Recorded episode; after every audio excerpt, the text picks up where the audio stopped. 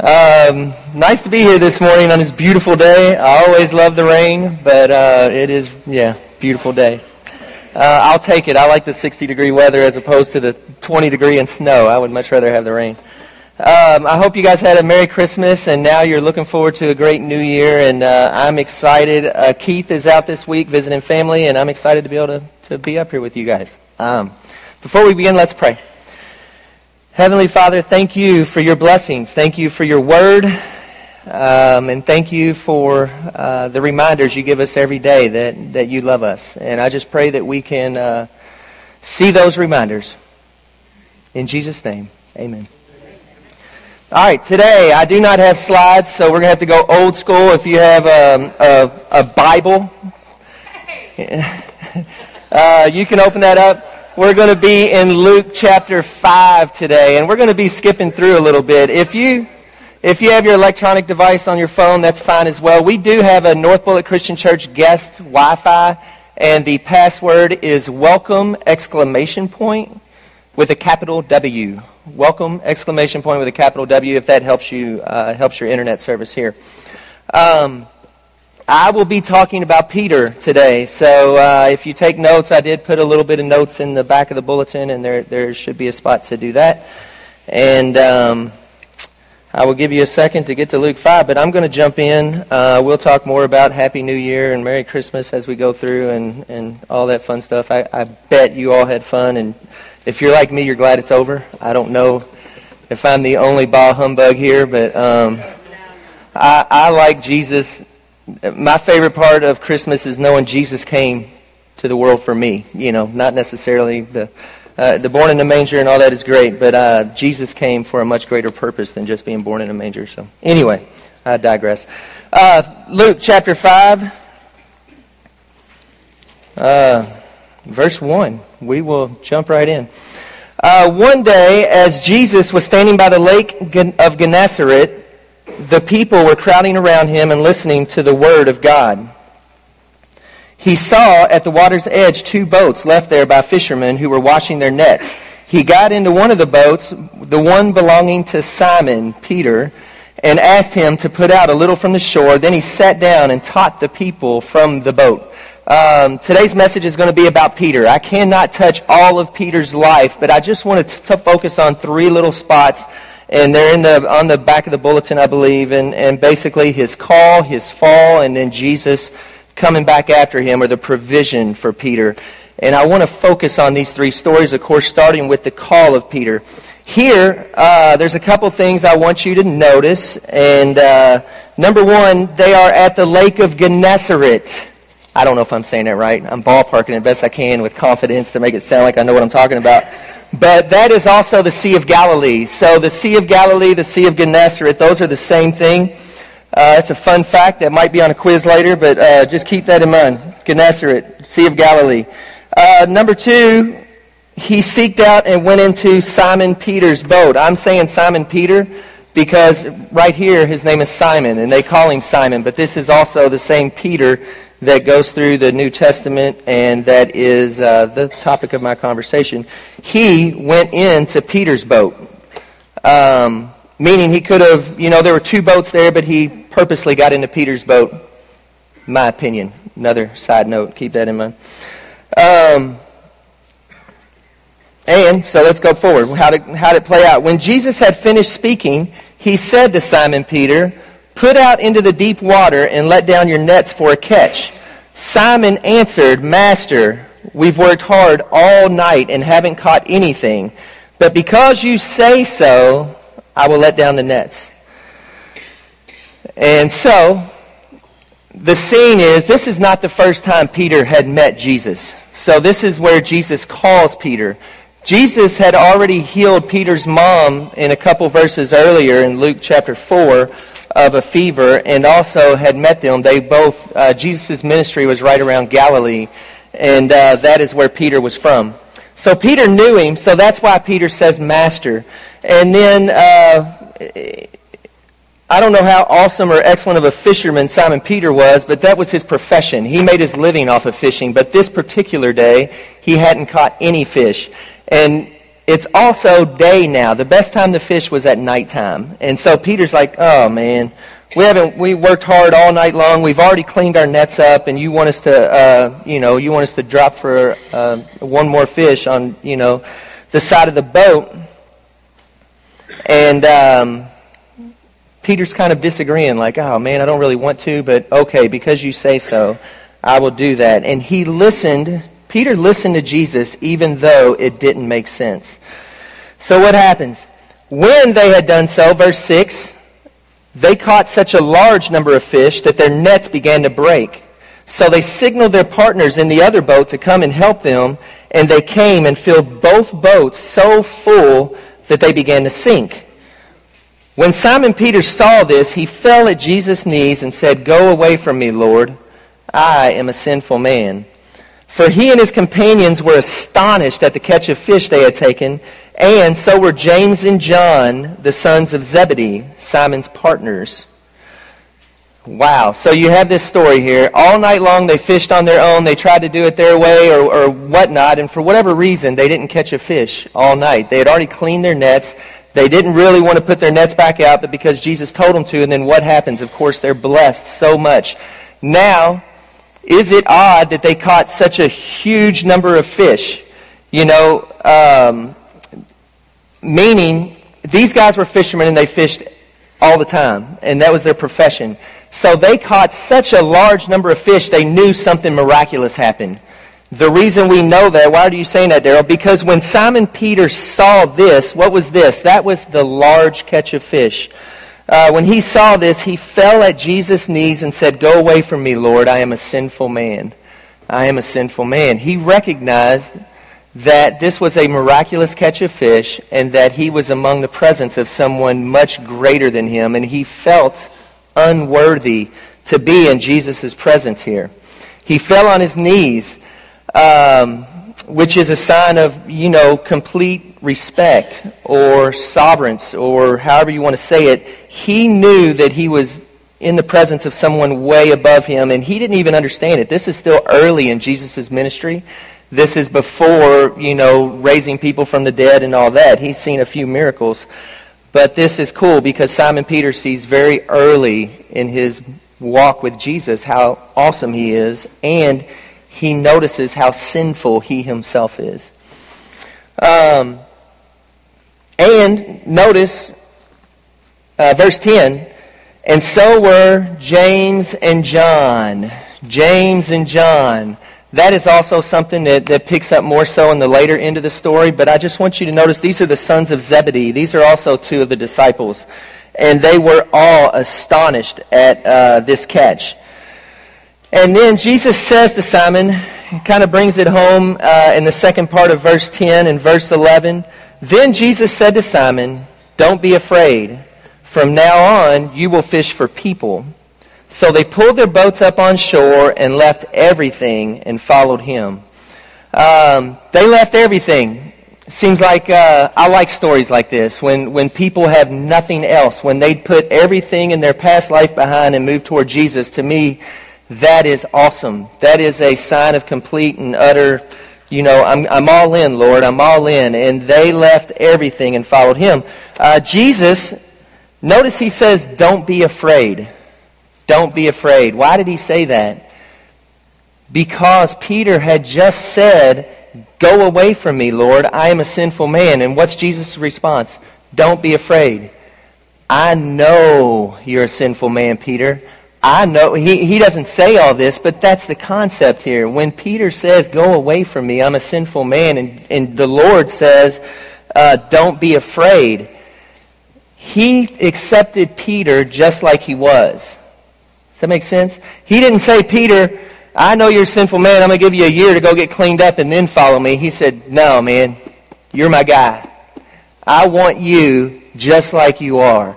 That dirty fisherman that probably stinks, been out fishing all night. Uh, we learn later and see in, in, the many stories of Peter in the gospel, he's rough around every single edge. I think uh, Keith said last week he loved Peter and it, it reminded him of him.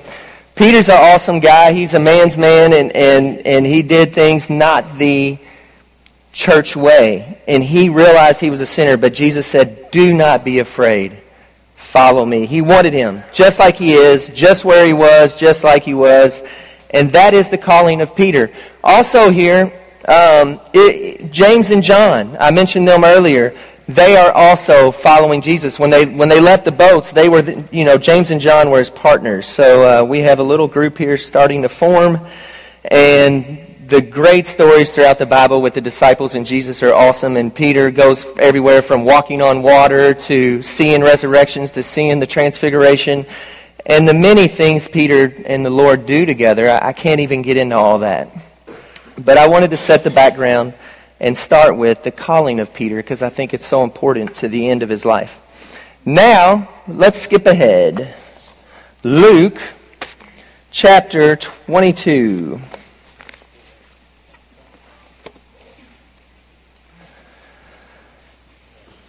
and we're going to start around verse 31.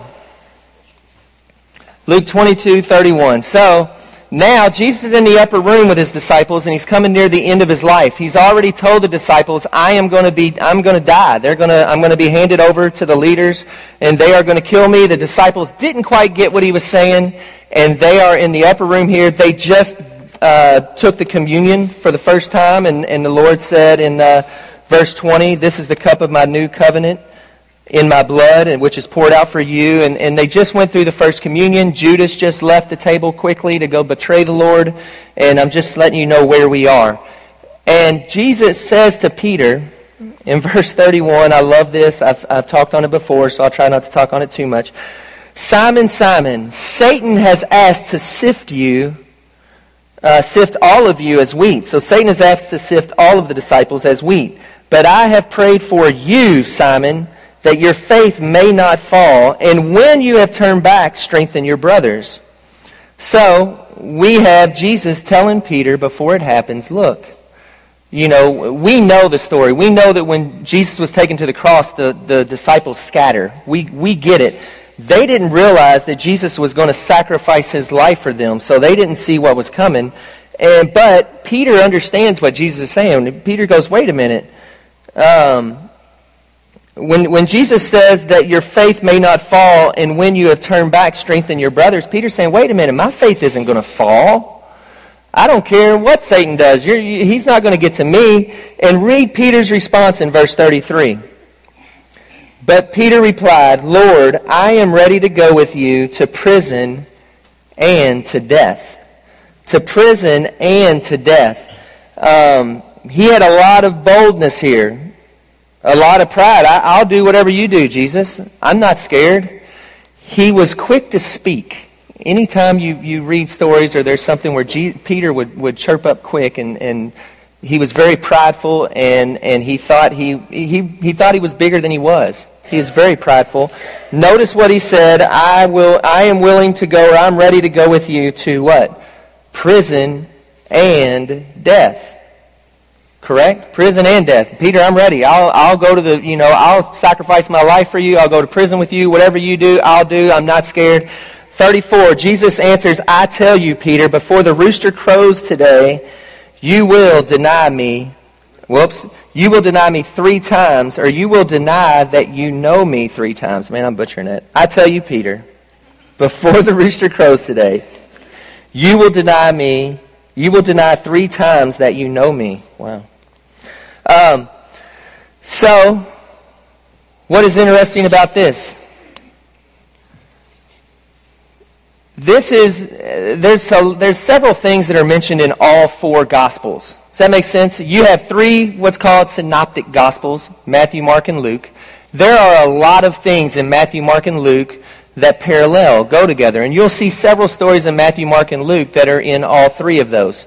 Now, all four Gospels, you throw in the book of John, there's not a ton of things that correspond all four books. Some of the thought process is that Matthew, Mark, and Luke were in circulation, and then John was written after the fact, and John is one of the sons of Zebedee. So John's book is written later to add in some things. Hey, these guys missed some stuff. There's some more great stories about Jesus you need to hear.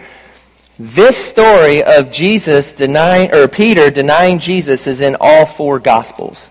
Why is that important? It's because it's important. If it weren't in, you know, when it's in all four God, and that's not to say any story that's in one gospel is not important. Um, the Good Samaritan, the uh, prodigal son, those are only in the Gospel of Luke, in my opinion, wonderful stories. Um, but this is in all four Gospels, and this is a pillar of Peter's life. This thing happening here happened to Peter for a reason, and it was his future testimony. And this is noted. I tell you, Peter, before the rooster crows today, you will deny three times that you know me. This is noted in all four Gospels. I just want to point that out. Um, also wanted to point out the pride of Peter and that what he said, he would go to all three. So let's see, how do you think it plays out? Exactly like Jesus said it would play out. That was a, that was a trick question. Don't answer that wrong. Oh, Megan, you're paying attention. All right, so now let's fast forward. Same chapter, verse 54. And this is where the rubber meets the road. Then, seizing him, here's Jesus, they led Jesus and took him into the house of the high priest. Peter followed at a distance, and when some there had kindled a fire, in the middle of the courtyard and had sat down together, Peter sat down with them. Bless you. A servant girl saw him seated there uh, in the firelight. She looked closely at him and said, This man was with Jesus. But Peter denied it. Woman, I don't know him, he said. Woman, I don't know him. So a servant girl comes to him uh, seems like this was preached here not too long ago. So, uh, but the point is, it's a, it's a girl. It's a little girl, or, or, we don't know how old she is. She can't be too little, but it was a servant girl. She could have been little. Um, but my point is, why deny the Lord? Why is Peter denying Jesus here? He is sitting at a campfire, and uh, let's see, they kindled a fire. Da, da, da, da, In some of them, it says he's sitting with some of the soldiers in different ones. Um, but he's scared. What is he scared of? He's scared to go to prison or be killed. Yeah, he's scared to be killed or go to prison. What is Jesus right now? He's on trial. What happens when you get on trial and you lose? Usually you go to jail. Sometimes you get killed, right? Tracking? Anybody tracking? What did Peter say in verse 33? Remember that? I, Lord, I am ready to go with you to prison and death.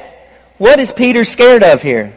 Prison or death. Isn't that an awkward, isn't that a, a neat uh, point there? That, that's what he's scared of, and I want to point that out. He denies him once. So, so far he's denied him once. Another fun fact, he's, it's cold, it's at nighttime, and he's sitting around a campfire with some other people. And that's where this conversation takes place, in front of a campfire with people he doesn't know very well and he's denying the Lord. He denied it. Woman, I don't know him, he said. Um, he's warming himself. So now let's go forward. Verse 58. A little later, someone else saw him and said, You are one of them. And Peter replies, Man, I am not, with an exclamation point. Whenever you see an exclamation, I don't get real loud when I talk. I wish I had a little more animation, would throw something, but he said it with an exclamation point. I hope you get the point. He's fired. I'm not. I am not him. This is the second time someone asked him. I'm not one of them. You hear, I've heard a lot of stories on, well, the Jesus that Peter knew wasn't, no. Peter was scared for his life, and he did not want to be associated with Jesus. Um, and it, it continues, verse 60. Uh, or uh, verse 59. About an hour later, Another asserted, Certainly this fellow was with him, for he is a Galilean or Galilean. Galilean. Peter replied, Man, I don't know what you're talking about.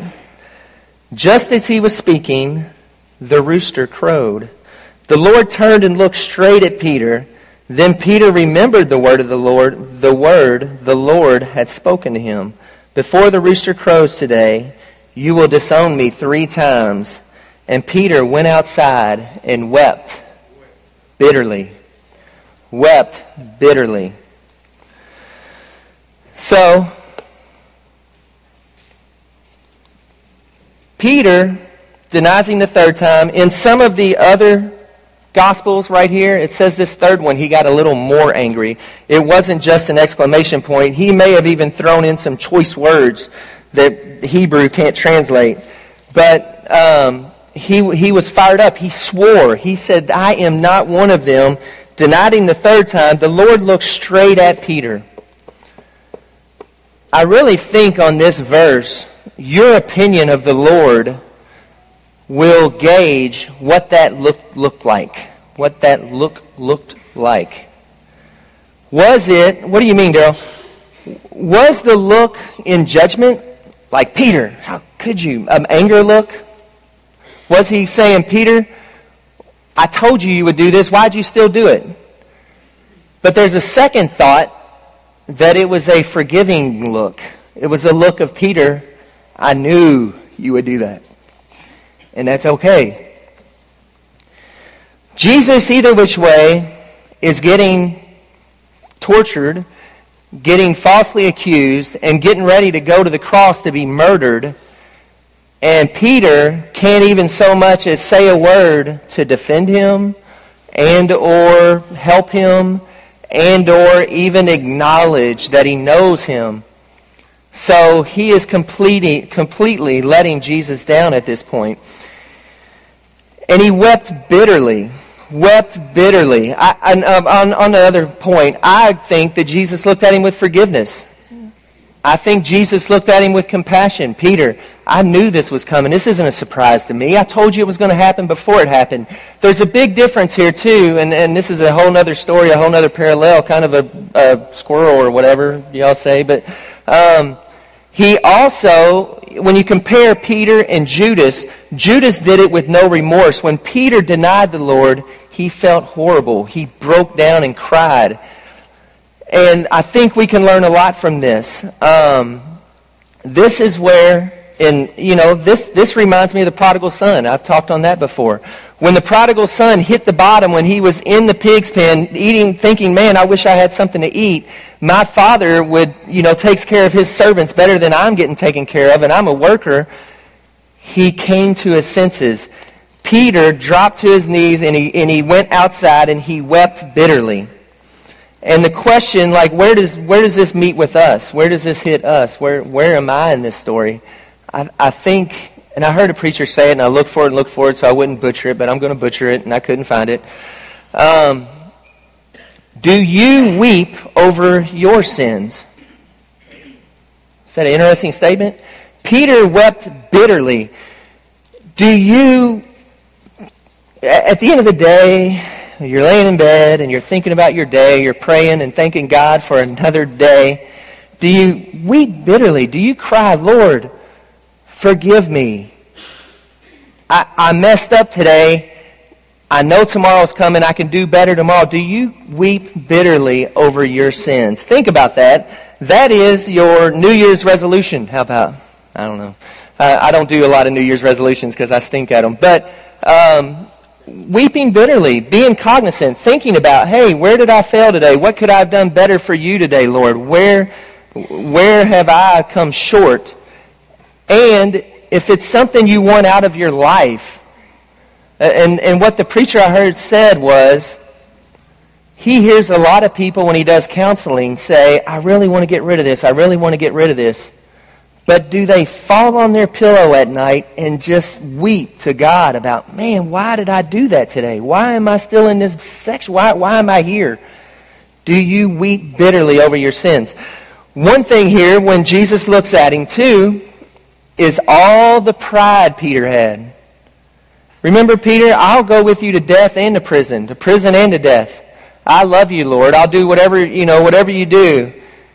Peter realizes he's not the man he thought he was. He's not the man he thought he was. And sometimes, and, and we're not the man, you know, me and you are going to mess up. We're not going to be the man, and when I say man, I don't, I don't mean men only, of course. Uh, you know, man or woman. He's, he's not the man or woman he thought he was, and he let the Lord down. The funny thing about letting the Lord down is you're not holding him up. And Peter wasn't holding him up either. Peter's not holding the Lord up, but he feels like he let him down. He's weeping bitterly. And um, this is where Peter fell. This is the fall of Peter. He realized he couldn't do what he thought he could do. He's not the man he thought he was. What do you think? Uh, so then Jesus goes to the cross. He dies. And then three days later, like he said he would, he rose from the grave. He saw the disciples a couple times already. Once without Thomas the doubter, and this is in uh, John chapter 55. Thanks.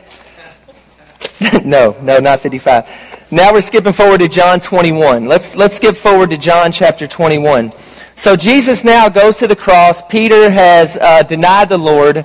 And um, as Peter, uh, Jesus raises from the dead, he's seen the disciples. Then he sees the disciples with Thomas. Thomas the doubter says, Unless I see the holes in his hands and the hole in his side, I will not believe that Jesus rose from the dead. Jesus seeks out Thomas and says, Thomas, touch my hands, touch my side. You'll see that it's me. And, uh, and he had one more relationship to mend, in my opinion, before the Holy Spirit come and before the ministry started in the book of Acts.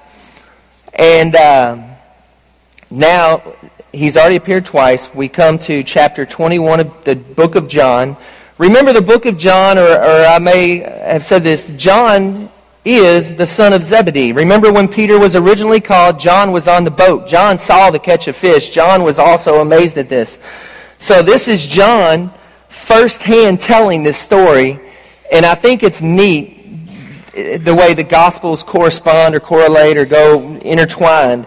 And I think when John probably read the other Gospels, he said, Man, you guys missed a key story to the whole thing of Jesus. And uh, so he sums it up here in chapter 21, the last chapter of John, in my opinion. That's a that's my that's a Darylology. Uh, verse 20 or chapter 21, verse 1. After Jesus appeared again to his disciples, or afterward, Jesus appeared again to his disciples by the Sea of Galilee. It happened this way. Remember what I said. The Sea of Galilee, the Sea of Gennesaret, they were pretty much the same thing, right? Verse 2 Simon Peter, Thomas, also known as Didymus, Didymus, he's the doubter, Nathanael from Cana in Galilee, and who? The sons of Zebedee. He doesn't say John and James here like they did in Luke. Why? Because he's the one writing the book. He doesn't he usually refers to himself as the disciple Jesus loved. But the sons of Zebedee means that the writer of the book is there and two other disciples were together. Peter says, I'm going out to fish, Simon Peter told them, and they said, Well, we'll go with you. So they went out, got into the boat, but that night they caught nothing. They caught nothing. What do we have from this story? Number one, we have pretty much the same thing that happened in Luke 5 on Peter's calling. They were at the Sea of Galilee. The brothers, James and John, were there. Peter was there, and then some other disciples were there. And they caught, at, well, uh, number one, they gave up on the ministry. It doesn't say for sure they gave up on the ministry, but they do not have a plan in action. They weren't sitting there going, hey, you know, um, we should still preach and teach Jesus. We should, we should see if we still got the power of Jesus in us. They were pretty much giving up on the ministry. They were more than likely discouraged. Uh, they had seen Jesus. They hadn't, they hadn't met him in the upper room yet and they weren't preaching, healing, and baptizing. They were saying, let's go fish. Let's go fish. Where are they? They're on the Sea of Galilee, same little crowd, same thing. And then what happens? It just so happens, it just so happens that they caught nothing. We have two stories of Peter fishing and his buddies, and they catch nothing all night long. It sounds like one of my fishing trips. I'm not a professional fisherman. Um, so they catch nothing all night long. And, and the best time to fish was at night. so uh, what happens next? Verse 4. Early in the morning, Jesus stood on the shore, but the disciples did not realize that it was Jesus. He called out to them, Friends, haven't you any fish? That is a question, by the way. Haven't you any fish? And it's almost an assumption that they don't. No, they answered. He said, Throw out your net on the right side of the boat, and you will find some. When they did, they were unable to haul the net in because of the large number of fish. Ding, ding, ding, ding, ding. Coincidence? I, I don't think so, Patty. I was just asking a question. Um, so Number one point here that I want you to see that is pretty much the driving force of this whole sermon. Jesus came to the disciples. They had let Jesus down. They had scattered. Peter denied him three times. Jesus comes to them. And he, they can't go to him because he's res- resurrected from the dead. It says in, in, the, in uh, uh, Jesus showed himself to them. Jesus appeared to them in other spots after he had resurrected with the um, thing in mind that he came and disappeared. He came and went, and he would vanish, per se. So, and he would show up in a crowded room with the door shut so he could show himself to them. And Jesus showed himself here to Peter and James and John and the other disciples. He shows up. And this is a uh, thought that, um, you know, he, he comes to us. The Bible, in my opinion, is a long story of God's pursuit of man. It's a long story of it. He creates Adam. Adam sins. What's Adam do? He hides. What's God do? He finds him. I don't know how you can. You're, you're not going to be able to hide from God, and God's looking for you. If you're a skeptic, don't be scared. That's a good thing. If you, and, and I'll get into more of that later. So Jesus comes to them. The same thing happens with Adam and Eve. Same thing happens with Abraham. Same thing happens with Moses. Same thing happens with um, uh, Samuel, David, the disciples. Jesus uh, called all the disciples. They didn't come to him. The Bible is a constant story of man letting God down and God still pursuing us. And I hope you get that. That's my main point of the whole main points. So Jesus is pursuing them and he comes to them and uh, they realize, so deja vu, you know, you have the same exact thing going on here that happened in Luke's calling where, or not Luke's, uh, the book of Luke where Peter was called. So what happens next? Verse 7. Then the disciple whom Jesus loved, John, son of Zebedee, said to Peter, It is the Lord. As soon as Simon Peter heard him say, It is the Lord, he wrapped his outer garment around him, for he had taken it off, and jumped into the water. The other disciples followed them on the boat, towing the net full of fish, for they were not far from the shore, about a hundred yards. When they landed, they saw a fire of burning coals there with fish on it and some bread. So, the story was too similar. You know, they realize now it's the Lord. Why did they not recognize the Lord? There's a bunch of reasons why on that. Number one, they were 100 yards away from the beach. Number two, it was real early in the morning. We don't know how much the sun was up. Number three, it was the resurrected Lord. They may not have expected it to be the Lord. And a neat thing here, they didn't realize it was Jesus, but they still threw off where he told them to throw off. I think that's a, a cool point. Um, they weren't cleaning their nets or done fishing, but they did listen to the, the gentleman on the beach. Um, I, it's a moot point. I have no point there. It's just neat. um, so now they realize it's the Lord. They come swimming in. They bring the fish in. Jesus is a campfire going. Notice there's another campfire scene. Jesus has the fish on there. Again, Peter, James, John, they do it their way all night long. They don't catch anything.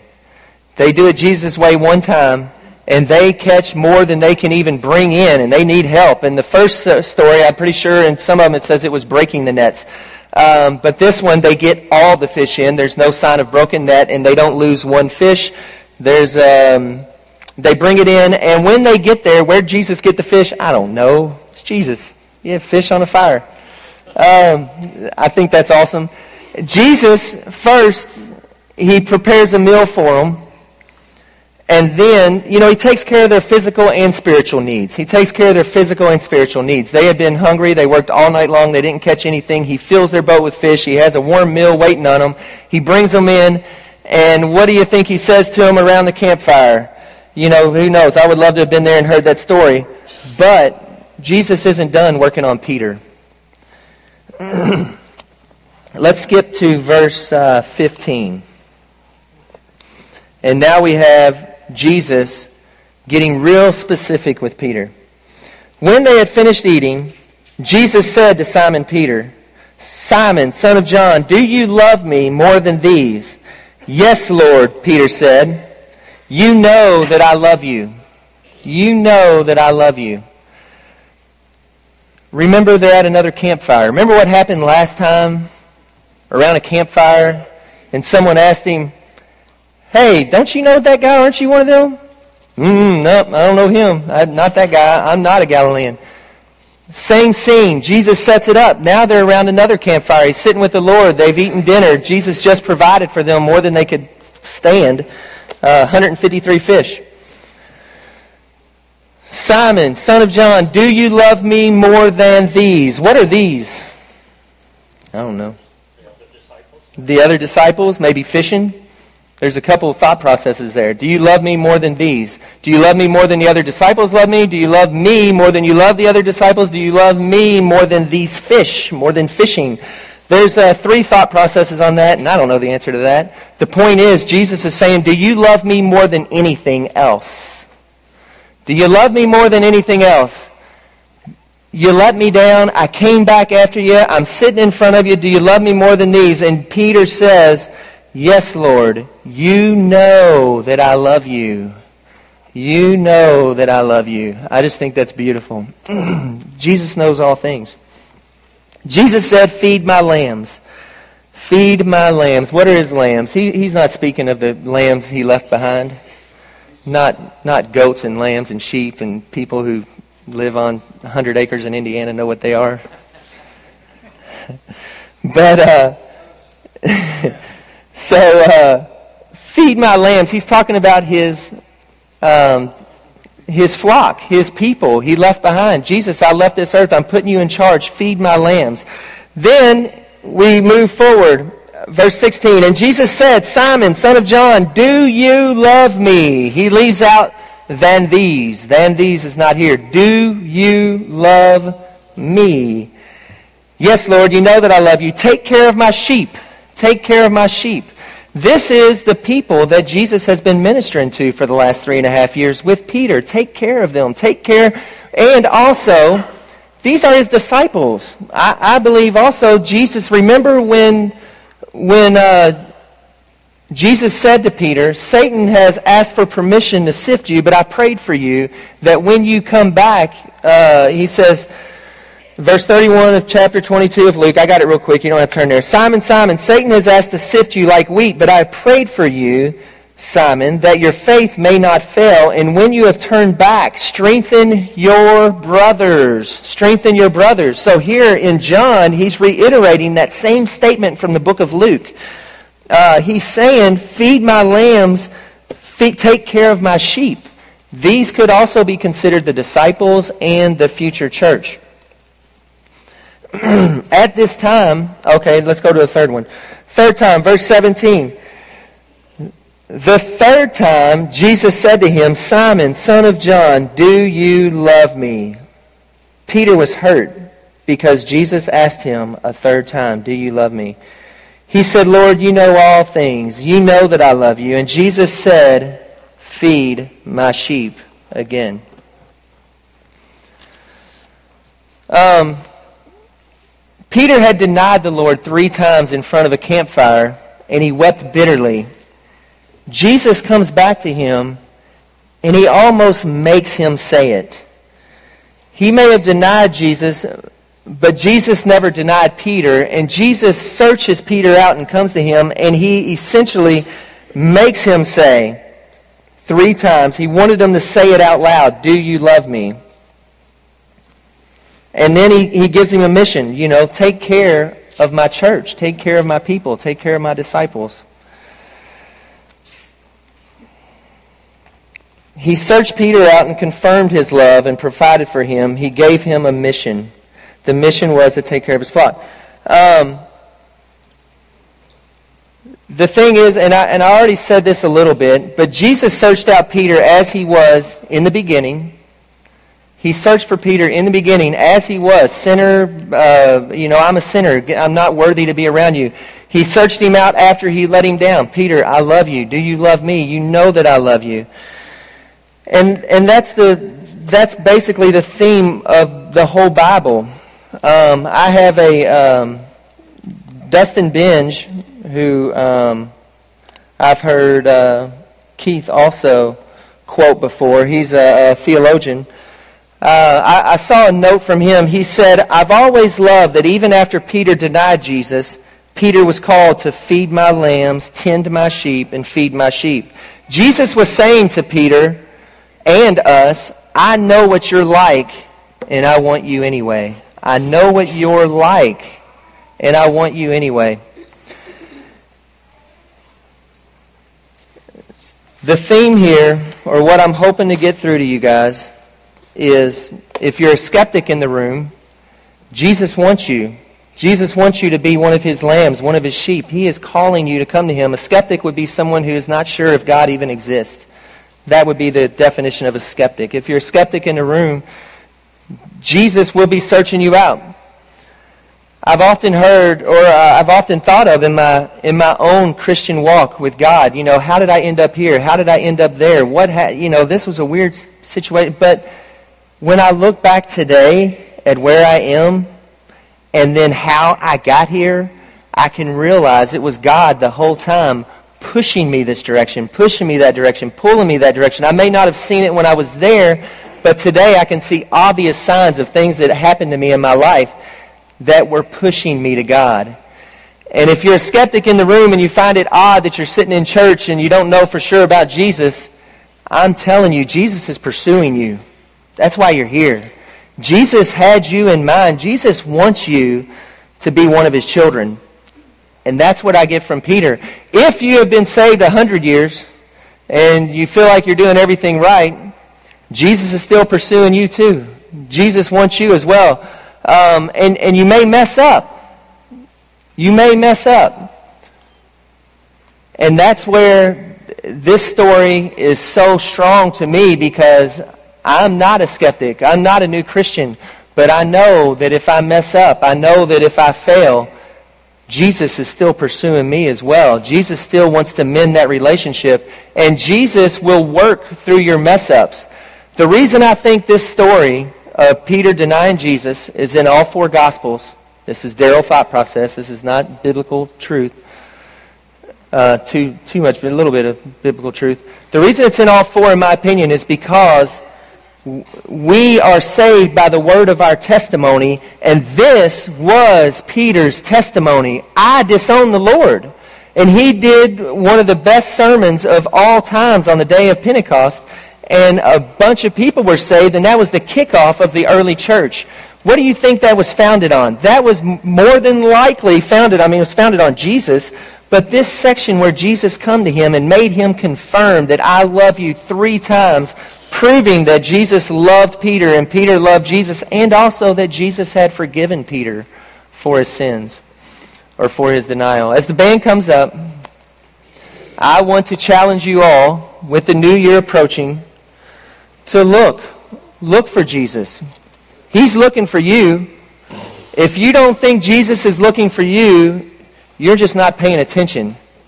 Jesus has you on his radar, and he will not let you off his radar. And Jesus will keep pursuing you, knocking on that door and beating on your heart until you die. We are going to uh, sing a couple songs, and um, during the first song, we, we do communion here every week. We have stations set up. So uh, you can, there's stations in the back, stations in the front. You can come up and, and take communion. We, we would like for you to do it as a family in a intimate type setting. Um, so if you want to sit down on the side, if you want to take it and sit in your seat, if you want to go to the back of the room and pray together, hug on each other, that's fine. Um, but this is the Lord's communion to remind us of Jesus' broken body and his blood that was shed for us as a sacrifice for his love for us, um, which is the beauty of the Christmas story. If any of you have are a skeptic and you feel like the Lord is tugging on your heart or wanting you to take the next step in your relationship with God, we would love to pray with you. Um, pray to Jesus. Talk to him. He's your dad. He'll take you just as you are. You don't have to go get cleaned up. You don't even have to take a shower first. Follow Jesus. He loves you. If you feel like you've let the Lord down, I promise you, you are not holding him up. I promise you, you're not holding the Lord up. You never let him down. He loves you.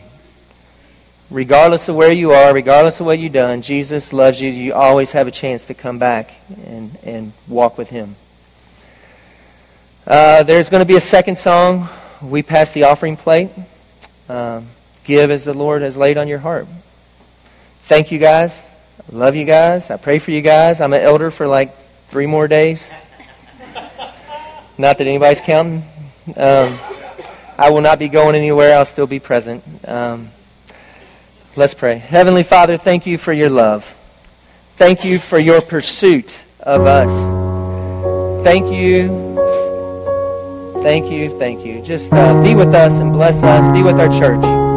Be with Keith and Karen. Get them home safe. And uh, we love you, Lord. Thank you for loving us. In Jesus' name, amen.